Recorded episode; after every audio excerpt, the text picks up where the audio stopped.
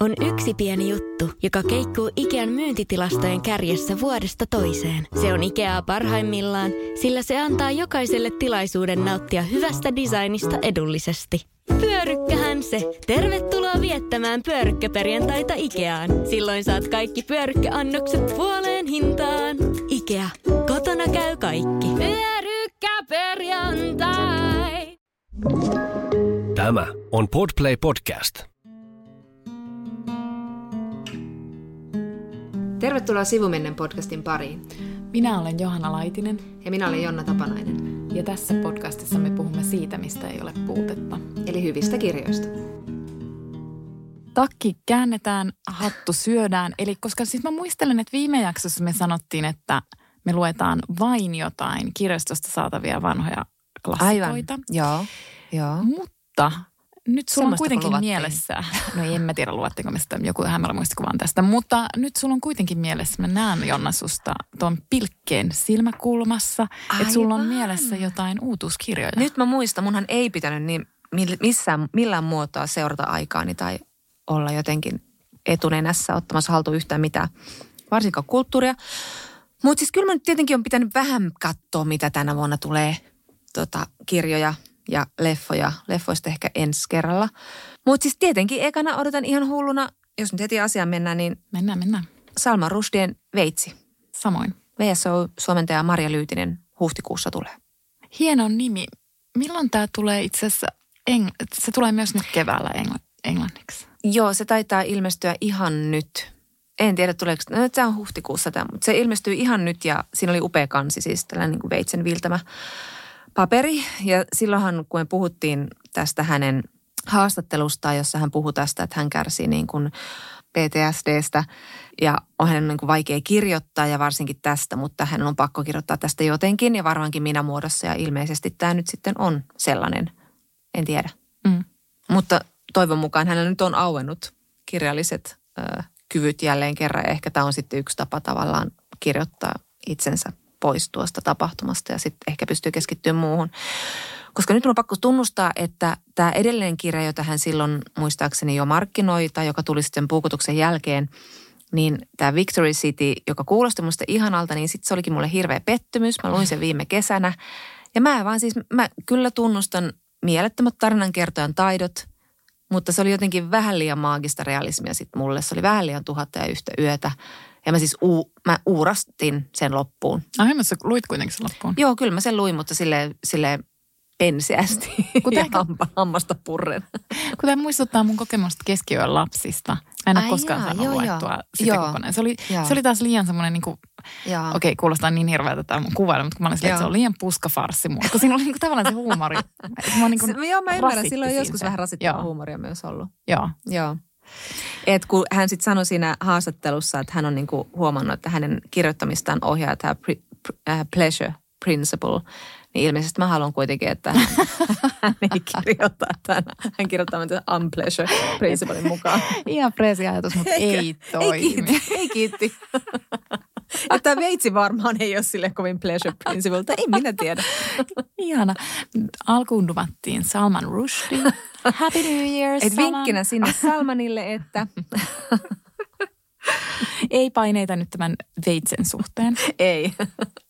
Paitsi yksi mahdollisuus enää. Mulla. Joo. Mutta onko sulla jotain, ootko yhtään kattonut? No mä oon itse asiassa aika vähän, mutta kyllä mä odotan semmoista ruotsalaista äh, Johanna Friedin romaania. Häntä ei ole aiemmin suomennettu, mutta tämä on hänen toinen romaaninsa nimeltään Haraldin äiti. Mm-hmm. Suomeksi ilmestyy toukokuussa. Sekin on Södikan. Mutta siis mä odotan tätä siksi, koska mä luin hänen esikoisromaaninsa, jonka nimi oli Nuura Eller Brin Oslo Brin. Ja Aa, siis sen, se, sen te, se oli autofiktiota äm, ja sitten se käsitteli mustasukkaisuutta. Siis semmoista niinku piinaavaa mustasukkaisuutta. Ja siinä tämä niinku, tää kertoja näkee, että sen poikaystävälle tulee joku viesti, ehkä muistaakseni Facebookissa, just se näkee, että se viesti tulee sen ex-tyttöystävältä. Ja sitten se jää vähän epä, epäselväksi, että, miksi siltä tuli se viesti niin kuin näin. Ja sitten se lähtee niin kuin täysin kierroksille sen mustasukkaisuuden takia. Ja se on aivan siis loistava mustasukkaisuuden kuvaus just niin kuin rakkaussuhteessa. Ja sehän on tosi häpeällinen tunne ja Mm, sitä ei niin juuri kuin niin. hirvittävästi käsitellä. Niin se oli niin kuin tavallaan siitä tuli semmoinen todella niin kuin tämmöinen esikoisromaanitapaus. Se oli tämmöisen Joo. pienen kustantamon julkaisema. Siitä tuli ihan täysin tämmöinen yllätyshitti. Joo. Ja nyt tämä on sitten hänen, hänen seuraava romaaninsa. Mä en oikeastaan tiedä tästä hirveästi muuta, paitsi että hän taas niin kuin tarttuu tämmöiseen oikeasti aika niin kuin häpeälliseen aiheeseen, koska tätä taas on niin kuin kyllä käsitelty fiktiossa, mutta se, että hän tarttuu tällaiseen, joka on tavallaan vähän niin kuin, sanoisin mä, että melkein poliittisesti epäkorrektia käsitellä, mutta tämä käsittelee siis anoppia ja siis niin kuin dominoivaa anoppia. Joo. Et sitten kun tavallaan ehkä viime vuosina just kritisoitu jotain, niin kuin, että miksi, miksi tota anoppeja syyllistetään ja Mm, muuta, mutta että tavallaan ehkä siinä onkin joskus jotain perää, että Mm. anoppi voi olla niin kuin osa parisuhdetta tai, tai liittoa. Kyllä. Tota, joo, mutta siis kiinnostava. Ihanan tämmöiset vanhanaikaiset aiheet, just mustasukkaisuus ja vaikea Niin. anoppi. Kyllä. Kyllä. ja, ja siis mä rakastan sen ekan romanin nimeä, mutta suomennettiinko se? Ei, Joo. ei. Okei, okay. joo. No mutta sitten mä odotan Miranda Julyta, Nelinkontin. Hänhän on tämmöinen, tämä tulee siis Siltalalta ja sen suomentaa Hilkka Pekkanen ja toukokuussa. Ja Miranda Julykin on vähän sellainen, että mua välillä vähän rasittaa. Se on vähän alleviivatun outo ja joskus sen leffat on myös semmoisia, että mä oon, mulla on aikamoinen niin vastarinta niitä kohtaan, mutta sitten jotenkin aina voittaa mut puolelle. Mä oon se, että tämä onkin ihan omalla tavallaan outo, eikä sillä, että ollaanpas nyt vähän outoja tyylisesti. Ja tämä uusi, tämä kuvaus musta ke- on jo semmoinen, että no niin, meitsi antautuu tälle. Tässä siis hän vie keski-ikäisen perheenäidin yksinäiselle roadtripille halki Pohjois-Amerikan. Ja se riittää herättämään mun mielenkiinnon. Sitten toinen, jonka tota, valontuojat esikoisromaani, joka palkittiin varmaan jollain Bookerilla tai jollain, eli Eleanor Catton, joka on siis uusi-seelantilainen. Onko? Mm. On, joo. Kyllä. Niin, kyllä. Niin hänen kirjansa mä luin. Ja tämäkin oli semmoinen kirja, mikä tämä juttu nyt oikein on. No okei, okay, se oli paksu. Mutta siinä oli, se oli jotenkin myös mulle vähän urakka, se oli vähän rasittava lukea. Se sijoittui siis uuteen Seelantiin ja kultakentille ja jotenkin se maailma ei mua sitten kiinnostanut. Mutta sitten se kuitenkin se jäi mun mieleen aika hyvin. Että nämä on joku tämmöisiä niin vähän työvoittoja, joku tällaiset kirjat. Ja sitten tajuat, että onhan se nyt ollut helvetin taitava, kun mä muistan sen vielä aika hyvin. Siis en todellakaan, älä pyydä mua summamaan mitään, mm. mutta, mutta, tota, mutta tätä uutuutta on siis kuvattu thrillerimäiseksi. Mm. Ja siis kirjallinen thrilleri aina kiinnostaa. Tässä on siis ympäristöaktivistien kollektiivi, jota johtaa tämmöinen Mira Bunting-niminen nainen. Ja käsittelee siis ilmastokriisiä ja niin poispäin. Birnamin metsä. Nice. Sitten mä tiedän, että me molemmat odotetaan Mariana Enriquesin sängyssä tupakoimisen vaarat novellikokoelma, eikö niin? Joo. Tämä on Sari Selanderin suomentava, suomentama ja VSOY kustantaa tulee maaliskuussa. Tota, me rakastettiin sitä, mitä liekit meiltä veivät novellikokoelmaa. En muista minä vuonna me se luettiin, mutta siis se oli mun sen vuoden niin kuin ykkös lukukokemus. Mä en ole itse asiassa nyt lukenut sitä, sitä tässä välissä tullutta kirjaa, joka on romaani. Se on Joka hänen esikoisensa. aivan, joo.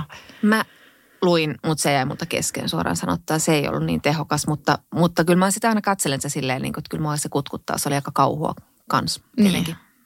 Joo, ja siis myös tämä, kun tämä sijoittuu Argentiinaan Mm. ja tässä käsitellään taas maan väkivaltaista poliittista historiaa ja siihen sitten Enriquez yhdistää mustaa magiaa ja, ja muuta semmoista, mutta, mutta jotenkin oletan, että tämän luen keväällä.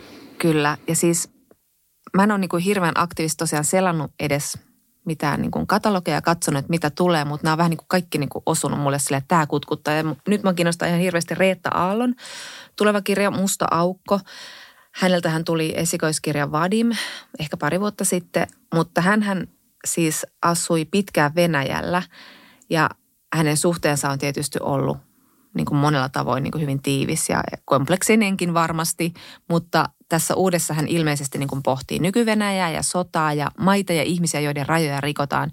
Ja mä voisin kuvitella, että tämä kirja voisi olla semmoinen, joka kanavoi monen surua Venäjästä, menetystä Venäjästä tässä ajassa. Varsinkin, jos sä oot asunut siellä ja tunnet sieltä ihmisiä ja, ja tiedät myös, että, että ei ole helppoa olla sen henkinen venäläinen tai venäläinen, joka vastustaa sotaa tässä ajassa. Mm. Mm. Kuulostaa tosi hyvältä. Mm. Ja Onko sulla vielä kun- mitään muuta? No on, apropos, kun mainitsit Venäjän, niin minä tästä vapaasti assosioiden, siitä tulee mieleen Knausgård, koska hänen edellinen kirjansa sijoittuu osin Venäjälle. Mutta nyt häneltä on tulossa Aivan. uusi kirja. Kolmas valtakunta ilmestyy jo helmikuussa, eli pian Likeltä. Itse asiassa nyt mä en, mä en huomannut ottaa tähän muuten suomentajaa. No. Onkohan se, no joo. No. Jos me käsitellään sitä, laitetaan. Joo, sitten, sitten me kerromme sen. Mutta tota, tämä on tämä niin kuin kirjasarja, joka alkoi, odotpas nyt, Aamut tähti Joo. nimisellä romaanilla. Ja tämä nyt tosissaan kolmas, voisiko nyt sanoa, osa. Mm. Mutta että myös tässä niin kuin joku epätavallisen kirkas tähti loistaa kirjan alussa. Ah, mutta okay. mä en niin kuin tiedä, että onko tässä nyt samoja henkilöitä vai ei. Mutta siis, no siis minä en Knausgårdia hylkää, että varmasti tulen koko loppuelämäni lukemaan häneltä kaiken, mitä hän kirjoittaa. Mutta että tietysti kun hän on myös hän on aika hengellinen tietyllä tavalla. Mm. Hän on niin kuin tämmöinen mm ideoiden ihminen ja mm. niin kuin filosofiasta kiinnostunut, mutta sitten myös niin kuin hengellisyydestä kiinnostunut. On, ja, ja tässähän siis niin kuin tavallaan häneltä tietysti on heti kysytty, että no viittaako tämä nyt Natsi-Saksaan tämä nimi, että hänellä on tämä joku juttu juttu mm. Natsi-Saksan kanssa mm. jo niin kuin taisteluni sarjasta ja sen sisältämästä Hitleresseestä, mutta, mutta että hänelle tämä on niin kuin teologinen käsite, koska siis teologiassa niin kuin ensimmäinen valtakunta oli Jumalan valtakunta ja toinen oli Jeesuksen valtakunta ja sitten kolmas valtakunta on tämmöinen niin kuin pyhän hengen valtakunta, joka on vasta tulossa ja se on niin kuin oikeastaan se, mistä hän tämän nimen on ottanut, mutta totta kai hän, hän niin kuin leikittelee myös sillä niin kuin niin, niin. viittauksella sinne natsi Saksaan.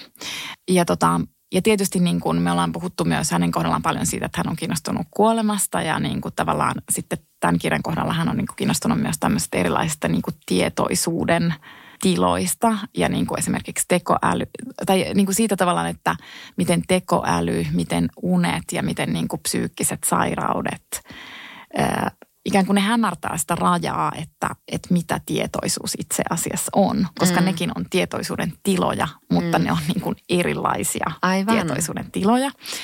Ja sitten tässä ilmeisesti tämä hengellisyys näkyy myös sillä tavalla, että hän, tässä on niin kuin jotain niin kuin tavallaan pahuutta ja niin kuin paho, paholaisen läsnäoloa. En tiedä, onko se niin kuin suoraan tässä vai onko se vaan niin kuin jonkunnäköisenä mm. niin kuin tunnelmana. Mm. Mutta hän on siis sanonut, että, tämä niin kuin, että paholainen on niin kuin se yhdistetään usein niin kuin kroppaan ja himoon ja, ja haluihin. Mm. Ja, tota, ja tämä kaikki niin kuin on maanpäällistä tai itse asiassa maan alaista verrattuna sitten siihen niin kuin tavallaan juma, jumalaiseen, joka on taas niin kuin maan yläpuolista. Mm. Että se haluaa niin kuin tutkia tässä kirjassa niin kuin sitä tavallaan niitä voimia, mitkä meissä, on näitä maan alaisia voimia, eli tämmöistä niin paholaisen voimia. Hyvin siis us, niin kuin kuulostaa tämmöiseltä niin kuin tavallaan no, teologiselta. No kyllä, joo, joo, ja nimenomaan hän on menossa koko ajan enemmän, enemmän siihen suuntaan. Ja siis haluan nähdä, kun hän on semmoinen 80 vanha, vanha ukkeli ja miten syvällä hän on sitten näissä teemoissa. Ja siis todellakin aion lukea kaikki, ja mun täytyy nyt myöntää, että mä en ole lukenut sitä ikuisuuden sudet-kirjaa, vaikka se on ollut mulla kesällä ja jouluna ja muutenkin hmm. pinossa. Mutta kyllä mä sen aion lukea ehdottomasti. Ja sitten mä kuuntelin, koska siis hänestä on tullut vähän tämmöistä lohtulukemista tietyllä lailla. Se on niin tuttu ja turvallinen rakennettu maailma. Nyt kun puhuttiin Aki Kaurismäen leffoista, että hän niinku rakentaa semmoisen tunnistettavan kaurismäkeläisen maailman – niin Knausgårdilla on tietyllä lailla, vaikka hänellä teemat vaihtuu, niin sitten se hänen tyylinsä mm-hmm. kirjoittaa on kuitenkin aina semmoinen, että no täällä ollaan Knausgårdin maailmassa.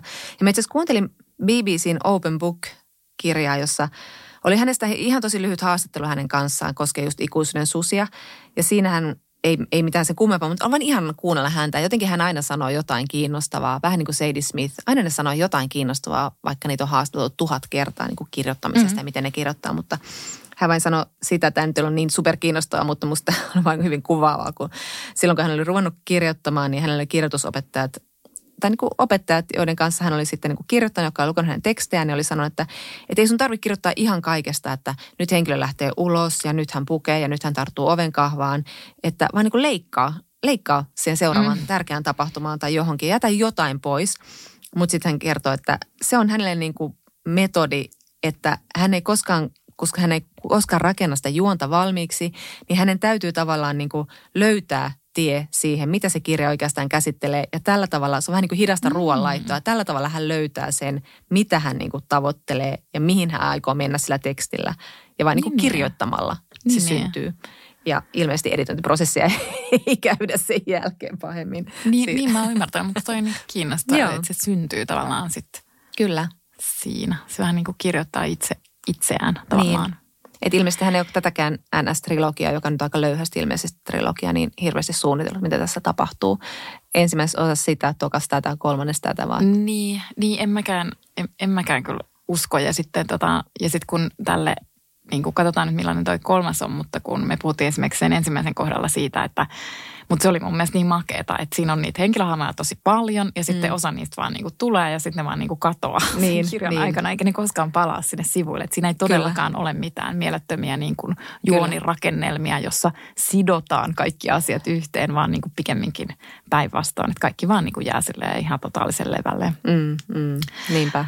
Mutta tota, joo, I love him. Mutta voisiko Ouska Knauskoodia ootella? Ja se on siis suomentanut Jonna Joskit Pöyry. Juuri niin. Muistin, että se oli Kaima. Aivan, totta. Ja Kaimuista puheen ollen, mikä täydellinen aasin siltä seuraavan aiheeseen. Totta. Haluatko pohjustaa tämän kirjan? Sä oot parempi kirjojen pohjustaja kuin minä. Ai jaa, missä vaiheessa tämmöinen on päätetty? Minä olen tämän tehnyt havaintoja ja muistinpanoja yep, yep. mielessäni. No mutta siis me puhumme kirjasta, jota me emme ole lukeneet. Niin, Mind you. Ja siis tämähän saattaa Ja me ei edes väitetä, että niin, oltaisiin. Eikä me edes välitetä, On tässä ennenkin puhuttu kirjoista. Lukematta. Ja tuomittu kirja. Eli se on tota, helppoa, kun se osaa. Näin on. Ja siis tämä kaimahomma oli siis, liittyy Naomi Kleiniin. Ja tästä kirjasta me yritettiin googlailla ainakin puoli sekuntia ja se ei nyt tullut vastaan, tuleeko tämä suomeksi Intohan on, on Kleinin kirjoja suomentanut, mutta toki tämäkin on varmaan paksu kirja, niin kuin kaikki, kaikki hänen kirjansa ovat olleet. Mutta tämä ilmestynyt viime syksynä oli, oli kyllä esillä joka paikassa Yhdysvalloissa ja Englannissa, eli tämä Doppelganger, A Trip into the Mirror World. Ja tässä hän siis, tässä on musta mahtava tämä lähtökohta, eli koska Naomi Klein oli, on jatkuvasti sekoitettu kaimaansa – ja hän pohtii myös niitä syitä, että miksi. Että okei, heillä on sama nimi, okei, he ovat naisia, mutta onko tässä niinku taustalla, he ovat molemmat juutalaisia, onko tässä misokyniää, antisemitismiä, ettei niinku tavallaan enää eroteta niinku mm. kahta Naomia ja, ja niiden teemoja toisistaan. Mutta tämä on ilmeisesti hyvin tavallista, että, että hän saa kuulla, että mitäs, mitäs rokotevastaista hurua sä täällä viljelet netissä, koska siis tämä on nyt totuus Naomi Wolfissa tällä hetkellä. Hän tuli tutuksi Kauneuden myyttikirjasta 90 vuonna, jossa hän siis käytännössä väitti sitä, että nykynaiset, tai anteeksi, sen ajan naiset on huonommassa asemassa kuin isoäitinsä, koska vaikka he ovat näennäisesti niin kuin murtaneet lasikattoja ja edenneet valta-asemiin, niin heihin kohdistuvat ulkonäköpaineet on niin valtavia, syömishäiriöt ja kauneuskirurgia on lisääntynyt niin paljon. Eli hän, hänen teesinsä oli se, että tämä on niin kuin tavallaan tietynlainen niin kuin patriarkaalinen, sal, patriarkaalinen salajuoni, että naiset keskittyy ulkonäkönsä, joten he eivät ehdi kilpailla miesten kanssa tasaveroisesti työelämässä samalla tavalla. Mutta sitten hän ei ole koskaan väittänytkään olevansa mikään tämmöinen niin suuri vasemmistolainen feministi, tai no e, sana on nyt anakronistinen tässä yhteydessä, mutta intersektionaalinen feministi, vaan hän on ollut tämmöinen niin lean-in feministi, että niin kuin naiset miesten kanssa samoihin pöytiin ja hyvin tämmöinen valkoinen feministi ehkä – mutta hän on nyt sitten kadonnut tänne kaninkoloon totaalisesti pandemian aikana. Hänestä tuli ensinnäkin tämän Trumpin entisen neuvonantajan ja tämmöisen bisnesmiehen Steve Bannonin äh, tämmöinen äh, kullannuppu. Hän on hänen podcastissaan ihan vakituisesti vieraana, voi sanoa melkein niin kuin co-hostina. Ja siellä he sitten yhdessä levittelevät rokotevastaista propagandaa ja viljelevät kaikenlaista salaliittoteoriaa. Ja kuten kuulee, niin Wolf on aika kaukana Naomi Kleinista, joka on sitten taas tämmöinen hyvin vasemmistolainen ja antikapitalistinen ja ilmastoaktivisti ja, ja mitä kaikkea. Mutta siis tämä on sen kirjan lähtökohta, mutta tämä ei missään nimessä käsittele Naomi Kleinia. Että mä kuuntelin yhden podcastin, jossa Naomi Klein sanoi, että hän oli ajatellut, että ehkä hän kirjoittaisi tästä esseen tai jotain. Mutta sitten tämä oli johtanut niin kuin enemmänkin käsittelemään ylipäätään doppelgengereitä, vaikkapa niin kuin kirjallisuudessa tai pohtimaan tämmöistä jungilaista varjominen käsitettä. Ja hän kirjoittaa Philip Rothista, hän, Philip Rothin kaksoisolennot on niin kuin isona teemana tässä kirjassa. Ja sitten yksi ajatus tässä on se, että doppelganger tavallaan edustaa meidän kulttuurissa sellaista, mitä ihminen ei niin kuin itsessään uskalla jotenkin tutkia. Tai että se on jotain sellaista vähän Mm. salattua ja piilotettua, ehkä vähän niin kuin se varjomina, että sit sitä kohtaan niin kuin voisi ehkä mennä ja se voi ehkä kertoa meille jotain itsestämme, mitä me emme niin kuin uskalla ehkä niin kuin oikein katsoa. Ja ainakin sitten niin kuin, tässähän tämä Klein tutkinut tätä tämmöistä niin kuin peilimaailmaa, Mm. tätä tällaista salaliittoteorioiden Amerikkaa, jossa totuus on ihan niin kuin toisenlainen Mm. ja jossa on niin kuin, se käy läpi kaikkia näitä niin kuin salaliittoja, mitä on viljelty siis vaikkapa juutalaisia kohtaan ylipäätään. Mutta tänä, kun hän kirjoittaa tätä, niin sitten tämä peilimaailma tietyllä tavalla paljastaa tälle Kleinille myös vähän niin kuin epämukavia totuuksia mm. Tästä hänen omasta vasemmistolaisesta maailmastaan. Mm. Joo, joo, se kuulostaa ihan tosi nerokkaalta se kirjan lähtökohta. Ja siis mun täytyy sanoa sitten Naomi Wolfista, ja tavallaan sehän oli niin kuin, silloin tuliko se 90-luvun alussa just se, Joo. tota, onko se kaun, kauneus, Kauneuden myytti. kauneuden myytti suomeksi. Sehän oli tosi iso niin feministinen teoria silloin, oliko se nyt sitten jotain kolmannen aallon feminismiä, ja sehän on ihan sairaan kiinnostava mm. ajatus. Tai siis sehän on tämmöinen teoreettinen rakennelma, että eihän se sitä pystynyt mitenkään erityisesti ikään kuin tutkimaan Kyllä. jotenkin määrälllisellä tota, metodilla. Mm. Mutta siis se oli tavallaan, niin kuin, siis tavallaan se oli tämmöinen ajatuskehitelmä. Ja, ja se, tavallaan se, mitä me nähdään maailmassa edelleen, niin se tietyllä tavalla niin kuin tukee sitä hänen ikään kuin teoriansa. Että se, jotain kiinnostavaa siinä On, niin kuin on. siinä sen ajatuksessa kyllä. Kyllä, ja ilman muuta siis tosi, tosi, on sitä paljon pohtinut myös ja sitä niin kuin hänen ajatuksia tästä. Tota, joo, mutta siis mä- mäkin, mä luin Naomi Kleinin haastattelun Guardianissa ja mä taisin niin kuin viime jaksossa, en mä muista sanoinko mä vai halusinko mä sanoa, että jotenkin musta niin kuin tietysti niin kuin, tota, yksityiselämän tapahtumista johtuen musta tuntuu, että elämässä on vaan niin kuin kaikessa on kysymys kuoleman pelosta, mutta, Niin. mutta tämä tuli mun mieleen, kun mä luin sen Kleinin haastattelun, kun siis hän käsittääkseni tässä kirjassa käsittelee sitten myös sitä, että miten niin kuin wellnessistä, eli tämmöisestä hyvinvointibisneksestä ja tämmöisestä hyvinvointipyrkimyksestä ja ajattelusta, niin miten siitä pandemia-aikana erityisesti Jenkeissä, mutta kyllä myös muualla tuli sitten niinku tämmöinen alusta salaliittoteorioille ja jos ei niille, niin sitten tämmöiselle niinku äärioikeistoajattelulle tai jos ei äärioikeistoajattelulle, mm. niin kuitenkin sinne niinku aika semmoiseen niinku oikeistolaiseen kovaan ajatteluun.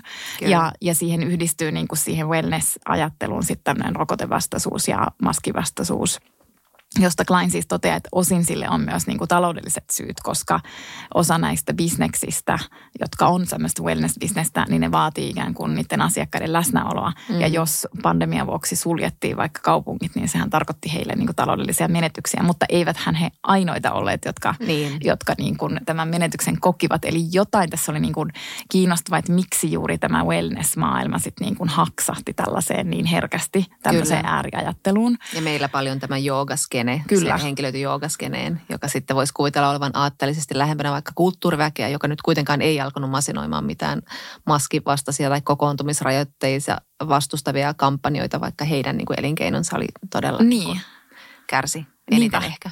Niin, ja sitten tästä Kleinin tota, haastattelusta mulle tuli silleen, että kun mä niinku rakastan sosiologiaa ja siis niinku, mä kaipaan semmoista niinku sosiologista katsetta mm. niinku nykyiseenkin yhteiskunnalliseen keskusteluun. Ja mä oon niinku miettinyt, että miksi me emme kuule, kun siis 90-luvulla ja 2000-luvun alussa vielä sosiologit oli tosi niinku mm. Pop, tai siis mm. niitä niin kuin mm. pyydettiin joka paikkaan kommentoimaan, mutta nyt meillä ei, niin kuin, me ei edes tunti, niin kuin me ei osata edes niin. Niin. nimetä, että kuka on niin kuin Kuka tunnettu sosiologi. sosiologi. Niin. että se on niin kuin tavallaan kadonnut, kun joku niin kuin talousteoreetikot on tu, niin kuin vallannut tavallaan sen tilan, mutta että, mm.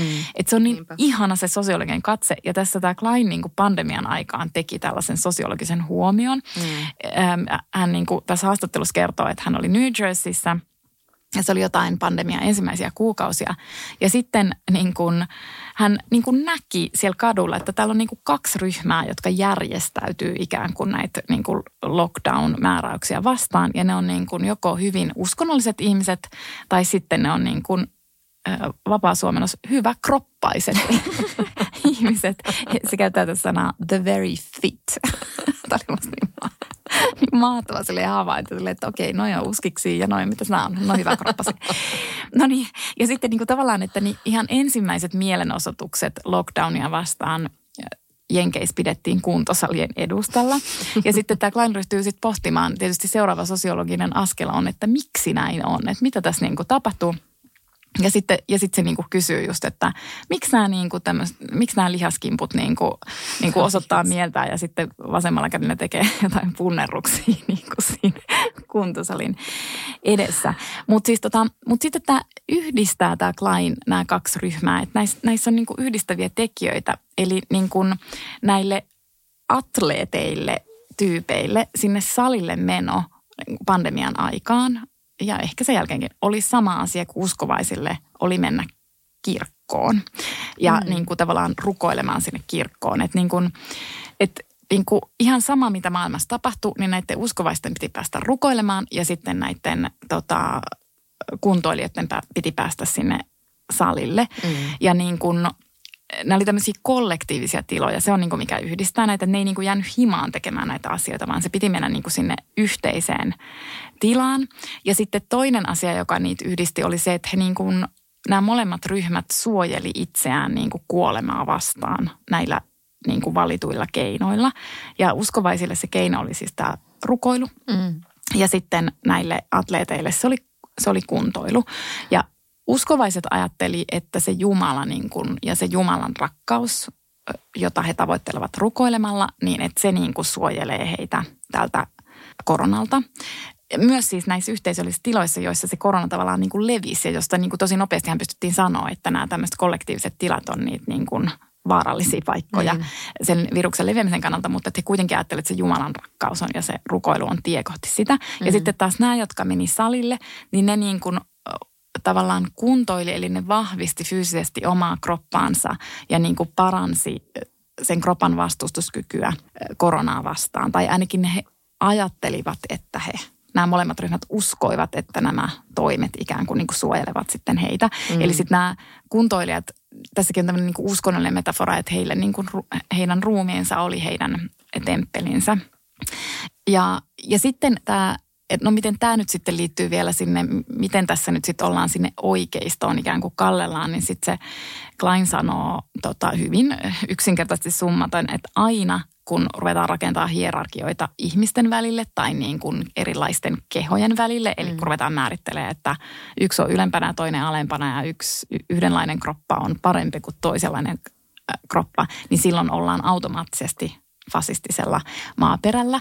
Ja niin kuin tietysti me muistetaan jostain Natsi-Saksasta, että oli niin kuin ihan loogista Kleinin mukaan, että heillä oli niin kuin pakkomielle kropasta. Nehän on niin kuin aika fet, niin kuin nehän fetisoi niin kuin mm, hyvännäköisiä niin kuin ruumiita ja siellä piti olla ne täydelliset niin kuin geenit ja se mieletön kroppa. Ja sitten just toi, kun sä sanoit niin kuin vaikka just tota, vaikka jostain joogaamisesta, että tämmöinen niin kuin hippiterveysajattelu, sehän on syntynyt jo niin kuin toisen maailman sodan jälkeen. Ja Kleinkin toteaa, että toisen maailmansodan jälkeen, kun niin kuin tavallaan fasismi ja natsismi kukistettiin mm-hmm. hetkeksi tai ainakin osin, niin silloin tämä tämmöinen niin kuin terveysajattelu irtaantui, otti semmoisen irtioton tästä niin kuin oikeistolaisesta Rumin, ajattelusta. Joo. Mutta nyt se on niin kuin tavallaan, ne on taas lähentyneet toisiaan ja toi pandemia oli tavallaan semmoinen hetki, että se oikein niin kuin vauhditti vielä tätä tai mm-hmm. ehkä viimeisteli sen mm-hmm. lähentymisen jotenkin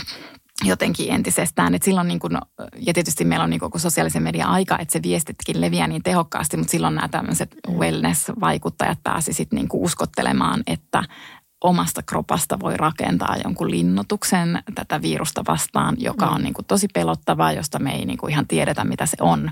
Mutta että tämä on niin kuin se Tämä on meidän kontrolli. Niin kuin tavallaan se on siis kuoleman pelkoa, että sä niin kuin kontrolloit sun omaa kroppaasi ja sä niin kuin uskot, että sillä tavalla sä pystyt estämään sen viruksen tota, vaarat. Vaikka me tiedetään, että se ei, niin kuin, mm. niin kuin, se ei, se ei pidä paikkansa, että voithan sä kuntoilla. Siinä on niin kuin tietty joku vaikutus siihen, mm. mutta se ei ole mikään ei. Ä, tota, henkivakuutus tai, tai niin kuin suojaa sinun henkeäsi. Joo, ja hän, hän siinä kirjassa kertoo esimerkki siitä, että kun hän ja hänen miehensä oli ollut kampanjoimassa vaaleja, jotain vaaleja, vaaleihin liittyen Kanadassa, siellä kotimaassaan, niin sitten he olivat menneet yhdelle ovelle, jossa oli ollut kaikenlaista buddha ja ties mitä sille henkistyneen ihmisen merkkejä ja koputtaneet ovelle ja sitten kysyneet, että mä olin heti tämä oven avaja kysynyt kantaa näihin niin kuin maskeihin ja rokotteisiin ja ylipäätään koronaan. Ja sitten kun he olivat kertoneet kantansa, niin hän oli ollut silleen, että ei mun tarvitse huolehtia tällaista asiasta, mulla on täydellinen immuunisysteemi ja sitten he olivat sanoneet, että entäs he, joilla ei ole täydellinen immunisysteemi. Mä en tiedä, miten tämä nainen päätteli, että hänellä on sellainen. Niin hän oli sellainen, en välitä, he voivat kuolla. Niin. Et aika, aika semmoinen, ja niin kuin hän summaa, että, että tämmöisessä niin kuin täydellisyyteen niin kuin kehonrakennuksessa tai kuntoilussa, niin täydellisyyden pyrkiminen, sen, sen niin kuin kääntöpuoli aina se viha sitä ei-täydellisyyttä kohtaan. Mm. Että siinä ei vain pyritä siinä omassa niin kuin kropassaan tiettyyn, vaan siinä myös inhotaan ja pidetään alempiarvoisena niitä, jotka eivät siihen kykene tai niin. pyri. Kyllä, ja se on mun mielestä tosi, ja se niin kuin, toi on todella tunnistettavaa, ei ehkä noin äärimuotoisena, mm. mutta myös niin kuin Suomessa se oli niin kuin musta tosi ahdistava se korona keskustelu siksi, että kun sitten niin kuin tavallaan puhuttiin, että no ketkä sinne sairaalaan joutuu ja ketkä sitten joutuu siellä sinne teholle ja ketkä mm. todennäköisesti kuolee. Mm. Ja melkein aina kuvailtiin siinä yhteydessä, että millaiset kropat heillä niin, on, kyllä, ketkä kyllä. ovat siinä suuremmassa riskissä. Enkä mä tässä nyt tietenkään mitään niin kuin tavallaan tilastoja vastaan puhu, mutta kyllä, siihen kyllä. liittyy se ajatus, että minä en ole yksi noista muista. Mm. Minun kroppani on fit fitti ja mm. minulla on parempi vastustuskyky. Mm. Niin kuin, ja minä olen tehnyt sen eteen töitä. Niin, ja kyllä. Minä... Ja niin kuin nuo, jotka ei ole tehnyt, niin ne niin. sietääkin kuolla. Se niin. oli niin kuin tavallaan kärjistäen. Kyllä. Se oli ja se näkyy Suomessa erittäin selvästi, vaikka Suomessa ei ehkä niin kuin Siis täälläkin hän on totta kai niin kuin sitä rokotevastaisuutta ja täällä just on ollut, mm. ollut myös niin kuin niitä mielenosoituksia ja näin. Ja siellä tosi niin kuin oudolta, mäkin muistan, kun mä olin Sporassa, mä olin Rautatien torilla, sitten siellä oli joku mielenosoitus. Ja sitten mä niinku katon sitä porukkaa ja mä oon silleen, että mun aivot meni siis solmuun, kun mä olin silleen, että mä en nyt mitenkään yhdistä, että miten tämä miten nämä ihmiset liittyy toisiinsa, koska se oli hyvin, siinä oli niinku diversiteetti kohdalla siinä, siinä jengissä, kun siinä oli niinku tavallaan, että mä niinku tunnistan, ensin mä niinku hahmotan, että noin varmaan jotain äärioikeistoa, mutta sitten siinä iloisesti heidän, heidän vierellään tota, marssi sitten joku tota, joku tota, rasta, rastapäinen mimmi, jolla on jotkut, jotkut tota, mitkä nämä on harmihousut ja sitten silloin joku didgeridoo kainalossa. niin kuin, että tavallaan se on niin kuin joku mun ajatuksessa 90-luvun hippi. Sitten siinä on joku tota, lastenvaunujen kanssa. Et ne ei niin kuin, et ennen pandemiaa sä et nähnyt tuota porukkaa yhdessä osoittamassa mieltä. Niin. Tai sitten joku humalainen konvoi-porukka vielä sinne päälle. Niin. No okei, nyt mä menin tässä vähän sivuun, mutta anyway, anyway, siis tavallaan se, että... Good että, jen, Noita että, ihana muistella. että Jenkeissä niin tavallaan se on vielä äärimmäisempi se mm. ilmiö, mutta silti, että toi, niin kuin, toi keskustelu oli täällä ja toi ajattelutapa oli ja on, on yhä täällä. Niinpä, niin. Tota, mutta sitten mä haluan vielä sanoa tuosta Kleinin haastattelusta, kun siinä oli niin mahtavaa mainitsemasi Steve Bannon, joka tunnetaan muun muassa Trumpin entisenä neuvonantajana. Ja tota, hän mainitsi siitä Bannonista niin kuin tavallaan summasi sen, että miksi, miksi nämä äärioikeistolaiset ja oikeistopopulistiset hahmot on niin, niin kuin vahvoja, koska hän tunnusti siis tämmöisen asian, mitä, mitä musta tuntuu, että mä oon niin kuin nähnyt sen, mutta mä en ole tunnustanut itsessäni niin kuin, siis tunnustanut, olen tunnistanut, mutta en ole halunnut tunnustaa tätä. Mutta, mutta mm. tämä Klein sanoi, että niin kuin, hänelle niin kuin häiritsevintä oli, kun hän just tätä kirjaprojektia varten seurasi aika paljon niin kuin Steve Bannonia, että mitä se niin kuin tekee ja kuunteli sen podcastia ja katsoi, mitä se kirjoittaa. Sitten hän oli niin kuin, että häiritsevintä siinä oli se, että välillä se Bannon onnistui kuulostamaan tosi vasemmistolaiselta ja niin kuin, hän puhui semmoisista asioista, jonka kanssa Kleininkin oli tosi helppo olla osin samaa mieltä. Ei mm. välttämättä täysin, mutta että osin samaa mieltä. Ja sillä niin kuin tavallaan, että, että Bannonin kanssa on helppo olla eri mieltä, kun se puhuu vaikka maahanmuutosta tai feminismistä tai Mm. Tai ehkä nyt mm. ei käytä edes tuota käsitettä, mutta kuitenkin ymmärrät, mitä tarkoitan. Mutta sitten, mm. niin, mut sitten kun hän niinku rupesi puhumaan vaikka jostain isojen teknologiafirmojen niinku aivan överimäisestä vallasta tai sitten niinku tämmöisten valtavien äh, mediakonsernien vallasta niinku mediakentällä tai jotenkin niinku eliitille kasaantuvasta vallasta, mm. niin, niin sitten sitten yhtäkkiä se Klein olikin silleen, että öö, minähän olen tuosta niinku samaa mieltä. Ja sitten kun se Klein joutuu vielä niinku toteamaan sen, että itse asiassa tämä Bannon puhuu näistä aiheista enemmän kuin monet arvoliberaalit puhuu, josta, joilta tavallaan niinku odottaisi ja toivoisi sitä puhetta, että mm. miksi joku ei sanoisi ja osoittaisi, että, että tässä on niinku jotain mm. pielessä. Ja niinku siinä tavallaan Kleinin mukaan on just populismin niin kuin teho ja mm. semmoinen niin kuin vetovoima. Ja se on tosi, tosi helppo tunnistaa myös Suomessa. Mm. Ja nyt niin kuin, tavallaan presidentinvaalit taas kuumentaa poliittista keskustelua ja se on niin kuin koko ajan tuossa mm. tota, meidän edessämme. Niin jotenkin niin kuin, niin se on niin tunnistettavaa. Niin ja mäkin muistan, että mä kävin joidenkin tuttavien kanssa keskusteluja rokotteista ja uuvuttaa edes puhua aiheesta, mutta, mutta sitten sieltä tulee tämä, että no entäs nämä niin kuin lääkeyhtiöiden ylivalta ja entäs mi, niin kuin tämä rahanteko ja, ja mi, mites tota niin, ai kaikki niin kuin rokotteet on hamstrattu rikkaille valtioille ja Afrikasta on ehkä promille rokotettu. Niin vaikka sen tunnustaa, niin tavallaan kun se polarisaatiossa ollaan, ollaan nyt, tai tässä keskustelukulttuurissa ollaan niin polarisoituneita, että ei, tavallaan ei voida löytää sitä common groundia, sitä yhteistä semmoista, että niin nämä on totta, mutta ja jotenkin se menee aina sellaisen, että niin noi on kyllä, jo, joo, noistahan pitäisi puhua ja kyllähän niitä nyt puhutaankin. Ja kyllä varmaan Suomessa se keskustelu oli vähän niin kuin moni muotoisempaa kuin ehkä Yhdysvalloissa. En osaa sanoa, mutta että kyllähän tästä aiheesta puhuttiin, mutta ei sen hirveästi meteliä pidetty, mm. että miten tämä muuten tämä, nämä lääkeyhtiöt, jotka nousee pörssissä ja huipulle ja niin.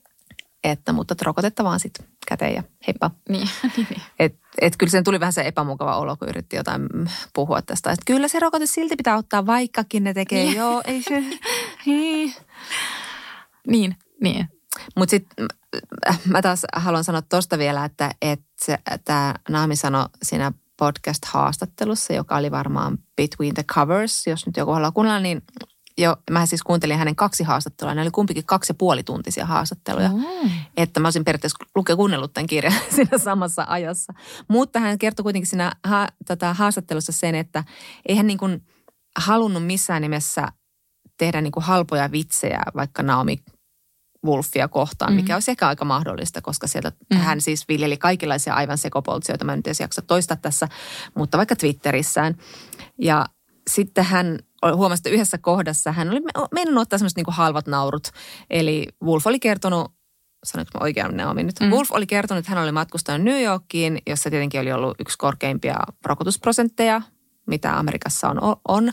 En tiedä, mistä Wolf oli sinne matkustanut. Ja sitten hän oli tulkinut, että ne ihmiset näytti siellä ihan zombeilta. He eivät edes haisseet miltään. He vaan kiiruhti niin kuin tyhjäsilmäisinä paikassa toiseen. Ja sitten tämä Klein oli miettinyt, että no hän kirjoittaa tähän, että no ehkä Wolfilla oli korona, eikä hän siksi haistanut yhtään mitään. Mutta sitten hänen joku tuttava oli sanonut sille, että eikö toi vähän halpa vitsi, että, mm. että sä voit tässä vähän niin kuin katsoa syvemmälle. Ja sitten se oli kirjoittanut sen sitten kuitenkin niin, että, että ehkä suurkaupungeissa ihmiset nyt vaikuttaa, voi vaikuttaa aika sieluttomilta joukkohypnotisoidulta ihmisiltä, jotka vaan niin kuin kiire, kiirehtää töihin, eivät huomioi muita ihmisiä ja niin poispäin. Että tavallaan tällä Kleinilla on aika kivan kunnioittava ja ymmärtämiseen mm. pyrkivä asenne, koska hän myös sanoi sitä, että, että tavallaan niin kuin me voidaan ehkä yrittää sympatiseerata näitä salaliittoteorioita viljeleviä ihmisiä siltä kannalta, että, että tavallaan nyt mun täytyy ehkä sanoa, siteraa tässä vielä Barbara Ehrenreichia, jota Naomi Klein siteraa tässä Guardianissa, jolla oli siis kiinnostava kommentti tähän, mitä tulee siihen, että, että miksi tämä 80-luvulla tämä kuntoilubuumi ja hölkkääminen ja aerobik, miksi se nousi niin valtavan isoon asemaan. Ja tämä Ehrenreich oli sitä mieltä, että, että se on ollut vähän niin kuin huomion kääntämistä siitä, että kun sitä edeltävät tämmöiset isot kansalaisliikkeet, niin kuin vaikka kansalaisoikeusliike tai naisten asia tai opiskelijaliikehdintä niin, tai vietamisodan vastustus, että kun nämä tämmöiset isot yhteiskunnalliset liikkeet oli edeltänyt tämä aikaa ja sitten ihmiset oli hetken saanut semmoisen toivon ja käsityksen, että, että me ihmiset, me voidaan yhdessä muuttaa maailmaa. Ja sitten yhtäkkiä he huomasivat elävänsä vaikkapa Reaganismin tai Thatcherismin maailmassa, jossa niin kuin tämmöinen yhteinen liike ei ollutkaan ehkä, ehkä niin kuin se, joka vei, vei maailmaa eteenpäin tai parempaan suuntaan. Joten he sitten sen myötä kääntyivät katsomaan siihen, mitä he pystyivät hallitsemaan, eli omaan kehoonsa. Tämä on yksi tulkinta ihan kiinnostava siinä, missä tämä Wolfin ajatus mm-hmm. siitä, että naiset alkoivat keskittyä ulkonäön parantamiseen ja sitten menettivät tavallaan työelämässä edun miehille. Ihan siis kiinnostavaa, Barbara Enreichilla on kiinnostavia ajatuksia muutenkin. Mutta sitten tämä Klein kuitenkin sanoa, että ehkä tämän, tällä silmillä, kun ajattelee tätä nykyistä maailmaa, jossa on ollut pandemia, on sota, on polykriisi, että tavallaan ihmisillä on kaikki syyt olla katsomatta maailmaa ja mm. vaikka kääntää se katse sitten itseensä tai, tai omaan kehonsa. Että se on tietyllä tavalla niin kuin huomion käyttämistä ja itsensä suojelemista. Tältä kannalta voi jopa niin kuin ehkä löytää jonkin semmoisen sympatian siemenen niitä niin. kohtaan, jotka ovat vaikka tällaiset wellness-hihulit tai no jo, siis kyllä todellakin. Todellakin, koska niin kuin toihan on, ja toi on just sitä kontrolli, koska siis niin kuin me, kun tällä hetkellä maailma näyttää just siltä, että kun me ei voida kontrolloida mm. siellä mitään, niin kyllä niin. mä ymmärrän sitten, että yrittää sitä omaa pientä elämää kontrolloida. Ja loppujen lopuksi se on niin kuin todella pieni alue, mitä me voidaan kontrolloida. Kyllä, kyllä. Ja se on osittain se kroppa, mutta ikävä totuus on, että kun sitäkään ei, se niin. kroppa voi yhtäkkiä pettää ja se voi yhtäkkiä, siellä voi tapahtua vaikka mitä siellä kropassa, mutta siis se on tosi, mun mielestä se on tosi ymmärrettävä mm. ajatus, että me niin kuin entistä enemmän vaan niin kuin Niin ja eikä sen tarvi olla edes mitään niin kuin överiä wellness kulttuuria tai, tai tämmöistä niin kuin jooga-meininkiä, vaan se on ihan siis, me katsotaan mediaa, se on täynnä terveysneuvoja. Mm. Ja me saadaan sitä ihan, meitä tulitetaan sillä. Koko ajan pitäisi niin. Niin kuin hengittää näin ja juoda näin ja syödä näin ja liikkua näin. Et se on ihan sellaista jatkuvaa sellaista, että, että niin. loputonta itsensä tarkastelua, omien oireidensa tulkitsemista ja mitä mä oon nyt tehnyt, miksi mulla tuntuu, tuntuu tästä, johtuuko se siitä, että mä oon ottanut kurkumaa enkä juonut matchateetä vai onko mulla sittenkin kankkune. Sitten sitä niin. jatkuvaa itsensä tarkkailua, että me saadaan siihen niin paljon informaatiota, että on aika niin kuin vaikeaa olla immuuni sille. Niin. Että ei ala tarkastelemaan itseä, vaan katsoa milloin maailmaa. Ja sitten sit sosiaalinen media on meistä tehnyt myös tämmöisiä itsensä tarkkailijoita. Että me otan kuvia itsestämme sosiaaliseen mediaan. Ei me ota sinne maa, ei me tutkita sillä maailmaa, vaikka niidenkin keskustelua käydään, mutta... Niin. mutta onhan sekin yksi tapa. Okei, mutta tota, me ollaan taidettu puhua jokaisesta tämän trilogian osasta, eli Agota Kristofin isosta vihkosta, sitten todisteesta. Ja nyt mä haluaisin vähän puhua tuosta kolmannesta valheesta, joka ilmestynyt syksyllä tota, Ville Keinessin suomentamana. Ja muistutukseksi, että Kristoff on syntyi Unkarissa, mutta sitten vuoden 56 kansanousuaikaan hän sitten pakeni Sveitsiin ja siellä hän aloitti kirjoittamisen ja aloitti kirjoittamisen siis vieraalla kielellä ranskaksi ja on sanottu, että siksi hänen kielensä on niin tavallaan yksinkertaista, mm. koska hän, hän teki sitä niin kuin itselleen vieraalla kielellä. En tiedä pitääkö tämä paikkaansa, mutta, mutta tota, mä ehkä haluaisin puhua niin kuin valehtelusta, koska niin kuin kirjan nimestäkin kuulee, niin tämä käsittelee niin kuin valheita. Öm, sä kuot niin hyvä näissä kirjojen summauksissa. Haluatko su- summata tätä kirjaa vai puhunko mä vaan nyt tästä reippaasti ilman summausta? Siis tämähän on ihan mahdoton summata. No ei tätä voikaan summata, kun tämä niinku tavallaan pakenee summausta tämä kirja, koska tässä ei niinku tavallaan tiedä, että mikä on totta ja niin kuin, tässä on tavallaan eri versioita ja sitten ne ei täysin tietenkään kohtaa ne versiot. Mutta tavallaan tässä kerrotaan kaksoispojista, joilla on tota, tota vanhemmat ja sitten ne ensimmäisessä kirjassa ne kaksois, kaksoset ovat yhdessä, mutta sitten paljastuu näissä seuraavissa osissa, että eivät he itse asiassa ehkä olleetkaan yhdessä. Että se olikin ehkä sepitettä ja niin kuin tavallaan, että tämä trilogia rakentuu näiden kaksospoikien ikään kuin kohtaloiden varaan. Haluatko summata tätä paremmin? En. Mä katson sua vaan silleen, joo. Joo, mutta siis tota, Joo, ja sitten tavallaan, että, että niin kuin siinä ensimmäisessä romaanissa mä ajattelin, että kaikki oli päivän selvää ja mä olin silleen, että mä otin niin kuin kaiken todesta, mutta sitten tosissaan niin kuin, kun tämä romaanisarja etenee, niin sitten ymmärrät, että se ei ollutkaan ehkä niin kuin totta se, mitä kerrottiin, mutta se mm. oli tarina, mutta se ei ollutkaan välttämättä totta tässä fiktiivisessä maailmassa. Mutta, mutta joo, mä haluan puhua valehtelusta, kun siis viime aikoina yksi kirjallisuuskeskustelu, niin kuin hyvin tämmöinen isokin kirjallisuuskeskustelu on niin kuin tavallaan aika kriittinen tämmöinen, niin kuin, joka kohdistuu kri, niin kuin kriittisesti muistoja kohtaan ja muistojen käyttämistä kohtaan kirjoittamisen välineenä. Ja ehkä niin kuin fiktiossa sitä ei pidetä ongelmallisena, mutta sitten jossain muistelmissa, niin kuin, että melkein aina jos joku julkaisee muistelmat, niin sitten aina muistetaan niin kuin – puhuu siinä yhteydessä, miten ongelmallista on niin kuin nämä, nämä muistot ja että miksi Aivan. me luotetaan joo, ihmisen joo. Niin kuin, siihen, että jos joku ihminen sanoo, että näin tapahtuu, niin miksi me, miksi me luotetaan siihen, että mitä hän kertoo. Eli tavallaan niin kuin siihen semmoiseen muisteluun tota, suhtaudutaan tietyllä tavalla negatiivisesti ja ajatellaan, että se on jollain tavalla niin kuin huonompaa tai joku, että sitäkin aina niin kuin sanotaan, että kun ihmiset aina keksii tarinoita, että ei ne ole niin kuin välttämättä totta ne tarinat. Mm. Ja sitäkin pidetään tavallaan vähän niin kuin huonompana kuin joku muu tapa kertoa tarinoita. Mm. Ja niin kuin, että vaikka esimerkiksi, että sitten jokaisen tarinan pitäisi olla niin, kuin, ikään kuin niin sanotusti täysin totta. Ja siis totta kai mä niin kuin ymmärrän sen pointin, mitä siinä haetaan, ja mä ymmärrän sen semmoisen niin kuin kaikki journalistiset perusteet, mutta sitten samaan aikaan tässä keskustelussa on jotain, joka häiritsee mua, koska mä niin kuin ajattelen, että tavallaan kirjallisuudessahan kaiken pitäisi olla mahdollista ja jos niin kuin joku kertoo, että no tämä on minun muistelma, mm. niin silloin se tavallaan se lajityyppi jo kertoo, että älä luota täysin siihen. Niin kuin tavallaan se on sisäänkirjoitettu sinne, että se, ei, mm. se on niin kuin sen muistoihin perustuva ja sillä ihmisellä on siinä niin kuin täysivalta höpistä, mitä, mitä hän haluaa. Mm. Ja se niin kuin lukijana tavallaan olisi niin kuin ihan, ihan hyvä ymmärtää se, että että siinä kaikki ei välttämättä ole täysin totta.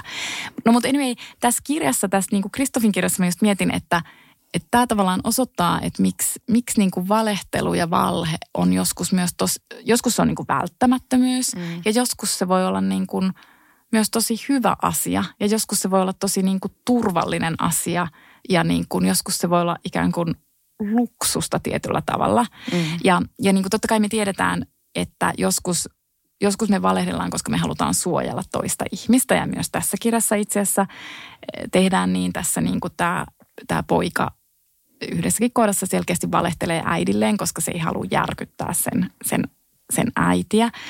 Ja sitten joskus niin kuin sitä elämää pitää niin kuin värittää valheellisella tarinalla. Joskus se on yksinkertaisesti vaan kaunista, mutta joskus se valehtelu voi olla niin kuin elin tärkeää. Ja siis tässäkin romaanissa taas yksi valehtelun, tai valehtelu ja valehtelun, mutta semmoisen niin tavallaan epätoden kertomisen esimerkki on, on se, että, että ihminen on niin kuin tavallaan mieleltään – sairas. Mm. Että se kuvittelee asioita, eikä se välttämättä kuvittele niitä asioita tietoisesti, vaan että sen mieli ikään kuin automaattisesti suojaa, suojaa itseään. Ja tässä romaanissa on tilanne, jossa tämä näiden kaksoispoikien äiti niin kuvittelee sen toisen näistä kaksoispojista olevan elossa tai ainakin siellä, siellä, siellä kotona, koska hän ei oikeasti ole siellä ja se on niin kuin hänelle ikään kuin semmoinen elämän lanka. Kyllä. Ja tässä, tässä kirjassa mä luen tästä pienen pätkän niin kuin siitä, että miksi se joskus on niin kuin tosi ymmärrettävää se valehtelu ja niin kuin tärkeää. Tämä kertoja tässä kirjassa tai toinen näistä kertojista sanoo, että vastaan, että yritän kirjoittaa todellisia asioita, mutta jossakin vaiheessa asiat muuttuvat oman todellisuutensa painosta sietämättömiksi, jolloin minun täytyy muutella niitä. Kerron, että yritän kertoa oman tarinani, mutta en voi. Minulta puuttuu rohkeutta. Se sattuu liikaa. Silloin kaunistelen enkä kerro asioita niin kuin ne tapahtuivat, vaan niin kuin olisin halunnut niiden tapahtuvan. Ja sitten toisessa kohdassa tämä kertoja sanoo, että minä vain kuvittelin, että meitä oli kaksi, veljeni ja minä, lievittääkseni sietämätöntä yksinäisyyttäni. Ja sitten mä luen vielä kolmannen pätkän tästä, joka menee näin, että tässä siis kaksosveli miettii kaksoisveljään, joka on Lukas. Menen vuoteeseen ja ennen nukahtamista puhun mielessäni Lukasille, kuten olen tehnyt usean vuoden ajan. Sanon hänelle suunnilleen samat asiat kuin aina. Sanon, että jos hän on kuollut, hänellä kävi tuuri ja että olisin mielelläni hänen sijassaan. Sanon, että hän sai paremman osan ja minun on kannettava raskaampi taakka – sanon, että elämä on silkkaa turhuutta, mielettömyyttä, hulluutta, loputonta kärsimystä, jumalaton keksintö, jonka keksijän pahuus ylittää ymmärryksen. Että tavallaan, niin kuin, tavallaan tämä kirja on niin kuin myös valehtelun puolustuspuhe tietyllä tavalla. Mm. Ja, niin kuin, ja sitten siitä voisi vetää sen johtopäätöksen, että voisi ajatella, jos haluaisi ajatella, että ne, kenellä on helppo elämä, niin niiden ei tarvitse valehdella. Mm. Että rehellisyys on niin kuin semmoinen totaalinen rehellisyys aina ja kaikkialla on niin kuin tietyllä tavalla etuoikeus, mm. mitä kaikilla ei siis yksinkertaisesti ole. Ja, ja se siis, voi olla myös itsekästä. Ja... Niin, ja sitten että et, et, niin kuin tavallaan, että et vaatimus jostain niin kuin ainaisesta rehellisyydestä on epäreilu niitä kohtaan, jotka tarvitsee sitä valehtelua mm. eri syistä. Mm. Ja sitten tietenkin tämä valhe ja valehtelu ja, ja tällainen niin kuin totuuden vääristely – tähän tapahtuu maailmassa, jossa totuutta vääristellään jo valtion toimesta niin, että siellä kadunimet vaihtuu totuus on tänä päivänä tällainen. Tämä toinen veli on töissä kirjapainossa ja siellä painetaan lehtiin uutisia, että tämä maa on vapaa ja elämme yltäkylläisyydessä ja onnessa, vaikka jokainen, joka nostaa katseensa siitä lehdestä, näkee ympärillään sen päinvastaisen totuuden. Mutta tämä kuvaa hyvin sitä semmoista totalitaristista maailmaa, jossa, jossa kieli on tavallaan valjastettu kuvaamaan sitä semmoista kommunistidiktatuurin maailmaa. Ja missä sun täytyy, kuten olen sanottu, ajatella yhtä ja sanoa toista ja sitten sitä valehtelusta tulee ihan normaali elämässä selviämisen keino. Joo, ja sitten tuosta tulee mieleen vielä se, että joskus se niin kuin valehtelu on myös tämmöinen niin kuin tosi tietoinen poliittinen strategia ja ehkä tavallaan myös tavallaan selviytymiskeino, mutta myös ikään kuin viestin lähettäminen hallinnolle. Ja siis tällä nyt viittaan suoraan yhteen esimerkkiin, eli Venäjällä tai jossain Siperiassa rangaistusvankilassa olevaan Navalniin, mm. joka siis niin kuin, no enhän minä tiedä, mutta voisin päätellä, että hän valehtelee, kun hän lähettää tota, avustajiensa kautta sosiaaliseen mediaan viestejä tai hänellä on niin sosiaalisen median tilit, jonne kirjoitetaan ikään kuin hänen äänellään viestejä. Ja sitten hän on, hän on ivallinen ja humoristinen ja hän, hänen viestinsä on, että hänen tota, tilastaan ei tarvitse olla huolissaan. Hänellä on kaikki ihan hyvin ja hän on vain tyytyväinen, että hän nyt viimeinkin pääsi näkemään tämän paikan mm. ja niin kuin näin. Eli siis tavallaan oletettavasti ne on valheita, mutta ne on niin kuin suunnattu poliittisena viesteinä Putinille, jonka niin kuin edessä Navalni ei koskaan halua näyttää heikkoutta, vaan hän mm. haluaa aina niin kuin käyttää tämmöistä huumoria ikään kuin mm. tämmöisenä poliittisena aseena. Ja hänen asemansa ei mitenkään auttaisi, jos hän siellä itkisi niistä oloista, koska olot vain pahenisi luultavasti ja mitään muutosta ei tapahtuisi. Niin, niinpä. Että se on tietyllä tavalla myös ihan niin kuin henkijäämiskeinokin ehkä jollain tavalla, en tiedä, ahdista ajatellakin. Mulle tuli vielä, tämä ei liity enää sitten tuohon Kristofiin, mutta niin kuin tavallaan mietit, että tämäkin on tavallaan eräänlaista valehtelua. Sä mainitsit jo Aki Kaurismäen kuolleet lehdet tuossa, mutta syksyllä olin, olin tota, mä en ollut vielä itse nähnyt sitä leffaa ja sitten joku siinä seurueessa sanoi, että hän ei edes halua mennä katsomaan sitä, kun häntä inhottaa tämmöinen niin kuin köyhyyden romantisointi. Mm. Tämä oli siis tota, su- suomalaiselta tullut kommentti ja jotenkin se jäi niin kuin vaivaamaan mua – Mä en voinut sanoa siihen mitään, kun en mä sitten ollut nähnyt sitä leffaa vielä, mutta, mutta mm. nyt olen nähnyt sen. Ja niin kuin tavallaan, niin kuin, mä olisin ehkä jo silloin halunnut sen sanoa, mutta nyt mä sitten sanon sen paljon, paljon myöhemmin, että, että tavallaan taiteessa musta saakin niin kuin valehdella, että onhan se tavallaan köyhyyden romantisointia, mm. mutta että niin kuin, kyllä taiteessa saa myös kuvata tiettyjä asioita kauniimpana kuin ne on. Että niin kuin, että se taide voi olla myös tietynlainen niin kuin pakkopaikka ja niin kuin sä silleen kauniisti kuvasit tätä Kaurismäen maailmaa. Sehän on niin kuin maailma ja se on mm. tämmöinen satu mm. maailma, mutta että sehän voi olla myös pakkopaikka tai se voi olla unelma tai haavekuva jostain, jonka juuret on ehkä jossain niin kuin realismissa, mutta sitten se on silleen niin kuin liioitellun, estetisoitu mm. tietyllä tavalla. Ja niin kuin mä itse mietin, kun sehän on ollut tosi suosittu tämmöinen tota, hieman yllä, yllätys suosittukin elokuva Yhdysvalloissa. Mm.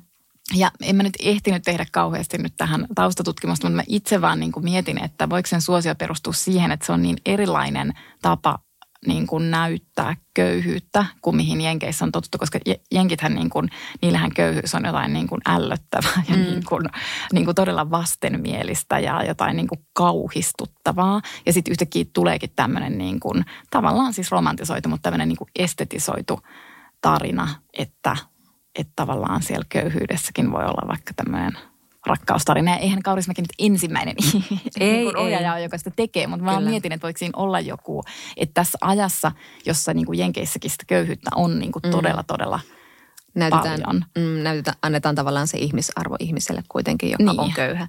Ja tässä on ehkä poikkeuksena se, että tässä ei ole sitä semmoista jalo- ja nöyräköyhä ajatusta niin paljon kuin Alma Pöystin hahmossa, että tässä on kuitenkin alkoholiongelma ja käsitellään sitä, että siinä on vähän sellaista uutta kulmaa. Mm. Siihen tuodaan siihen niin kuin vaikeuksia. Tavallaan siinähän paetaan myös sitä omaa todellisuutta mm. siihen alkoholiin ja siinä niin kuin näytetään myös se, se syynä, että se on sillä tavalla ehkä vähän, vähän niin kuin toisenlainen Kaurismäen elokuva. Mm. Mutta joo, mä vielä tässä koukeroisesti palaan takaisin tuon Kristofiisille, että mä, mä en siis pystynyt sanomaan oikein tästä mitään, koska tavallaan niin kuin, vaikka tässä tämä jotenkin nämä kaksi viimeistä osaa, todiste ja kolmas valhe, ne niin kuin näyttää tämän maailman sille tosi alleviivatusti, miten, miten niin kuin totuus pakenee tuossa ajassa ja tuossa maassa. Ja että ne tavallaan on niin kuin esimerkkejä siitä, siitä koko diktatuurista ja todellisuudesta ja sanojen vieraantumisesta ja siitä, että ne tarkoittaa ihan muuta kuin tarkoittaa. Ja kun tässähän siis pakeni ihan täysin niin kuin mulla ainakin lukijana, että mä oon, mä oon siis puolen aikaa sekaisin, että kumpi veljeksestä mm. puhuu, onko kahta veljestä edes, mikä se eka osa tähän suhteutuu, mitä tässä tapahtuu. Että tavallaan mä melkein niin kuin toivon, että, että Kristoff ei olisi kirjoittanut näitä kahta osaa, koska se eka isovihko oli niin tehokas siinä riisutussa ilmaisussaan ja siinä niiden veljesten pyrkimyksessä rakentaa semmoinen oma moraalisysteemi. Ja sekin oli mahtava osoitus siitä, että vaikka totalitarismissa ihmiset on yksi ja on tietyllä tavalla pelko ohjaa kaikkea toimintaa, niin kyllä ihmiset tekee myös vastarintaa ja tässä ne tavallaan tekee vastarintaa sillä, että ne rakentaa sen oman moraalikoodista ja mm. toimii just niin kuin vaikka ihminen pyytää tapa minut, niin he tappavat mm. ihmisen, eikä se on näin selkeää. Mutta sitten nämä kaksi seuraavaa osaa sai mut niin hämille, että, et, ja sitten vielä kun kirjan nimi on kolmas valhe, niin tulee semmoinen olo, että okei, nyt mua, mulla on kolme kertaa valehdeltu mm. ja mi, mitä tapahtui.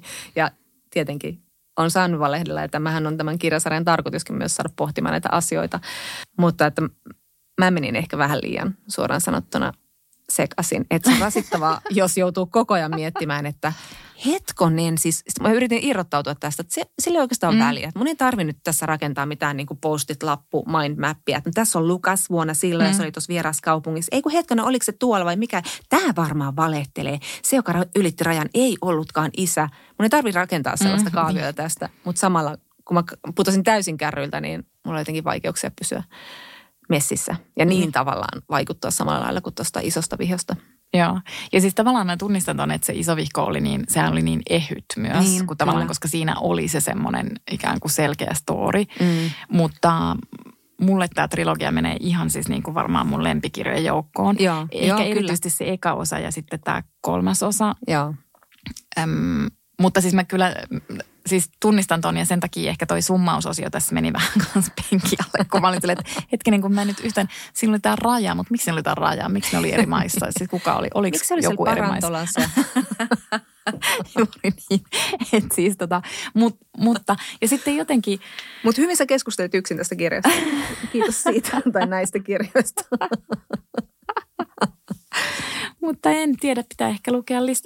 Hetkinen, onko hän on kirjoittanut muutakin, mutta sitä ei ole ainakaan vielä suomennettu. Katsotaan. Joo, hän on ilmeisesti kirjoittanut jonkinlaiset muistelmat myöskin, jotkut hyvin, jonkun hyvin pienen teoksen ajasta sieltä. Ja kun hän siis pakeni tosiaan sieltä, sieltä tota Unkarista miehensä ja pienen vauvansa kanssa rajan yli Itävaltaan ja mm. sitten, sitten tota, ja tämä oli muuten kiinnostavaa. Mä luin ihan vain lyhyen haastattelun tosi kursorisesti, jossa hän kertoi tästä, tästä muistamateoksestaan. Niin hän oli sitten, kun hän oli tullut Itävaltaan, niin sitten he muuttivat sinne Sveitsiin. Hän oli siellä kirjoittanut ja sitten hän oli lukenut jossain turkkilaisesta pariskunnasta, joka oli sitten pyrkinyt, en tiedä mi- mihin Sveitsiin, tai kuitenkin ylittänyt rajan.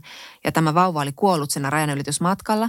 Ja hänen ensimmäinen reaktionsa oli ollut siinä niin kuin tuomita tämä pariskunta, että miksi he ottavat niin pienen vauvan niin mm. vaikealle matkalle ja oli talvi ja kaikkea muuta. Ja sitten hän oli yhtäkkiä muistanut mm. siinä hetkessä, miten hän itse on tullut Sveitsiin. Mm. Itävallan kautta, mm. ylittänyt rajan pienen vauvan kanssa koko ajan peläten, että, ja siis ihmissalakuljettajan mm. avulla, ja koko ajan peläten, että Unkarin rajavartiosta saa heidät kiinni mm. tai heidät käännytään takaisin. Että hän oli niin kuin tavallaan, tämä muisto oli hänelle, että jos mm. nyt puhutaan muistista ja valheista ja muista, niin hän yhtäkkiä tajusi sen, niin kuin, että hän on ajatellut sitä asiaa niin kuin tyyliin 20 vuoteen, niin, koska niin. hän on pystynyt niin pystynyt ajattelemaan sitä asiaa ja se on tavallaan hautautunut. Ja sitten yhtäkkiä muistaa, että niin mä itsehän pakenin maasta ihan niin, samalla niin, tavalla, niin, mutta mun lapsi säilyi hengissä. Se oli kiinnostavaa. Se on kiinnostavaa ja se on niin kuin itselleen valehtelua niin. tiedostamatta. Kyllä, juuri teemme niin. tietysti kaikki. All right. All right. Sitten joku hieno loppukaneetti ja se olikin vain unta. Ja sitten voidaan wrap it up. Ja Bobby tulee suihkusta. Kyllä niin. Siis Bobby vai Bob? Bobby. Bobby. Joo. Mä olin että sotkinko mä tähän Twin Peaksia. Ja no niin, Toivottavasti ei tule Bob suihkusta. no mutta no niin. kiitos, että kuuntelitte. Kiitos. Moi.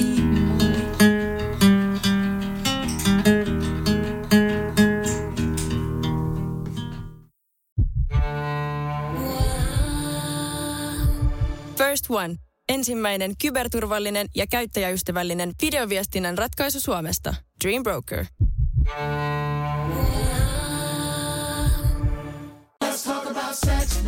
Hella kosketus vai rajumpi ote? Suuntaa Sinfuliin ja selvitä, kumpi on sinun juttusi. Juuri nyt löydät tuotteita sekä hellin hetkiin että rajumpaan menoon. Jopa puoleen hintaan Sinfulin kevätalesta. Katso lisää osoitteessa sinful.fi.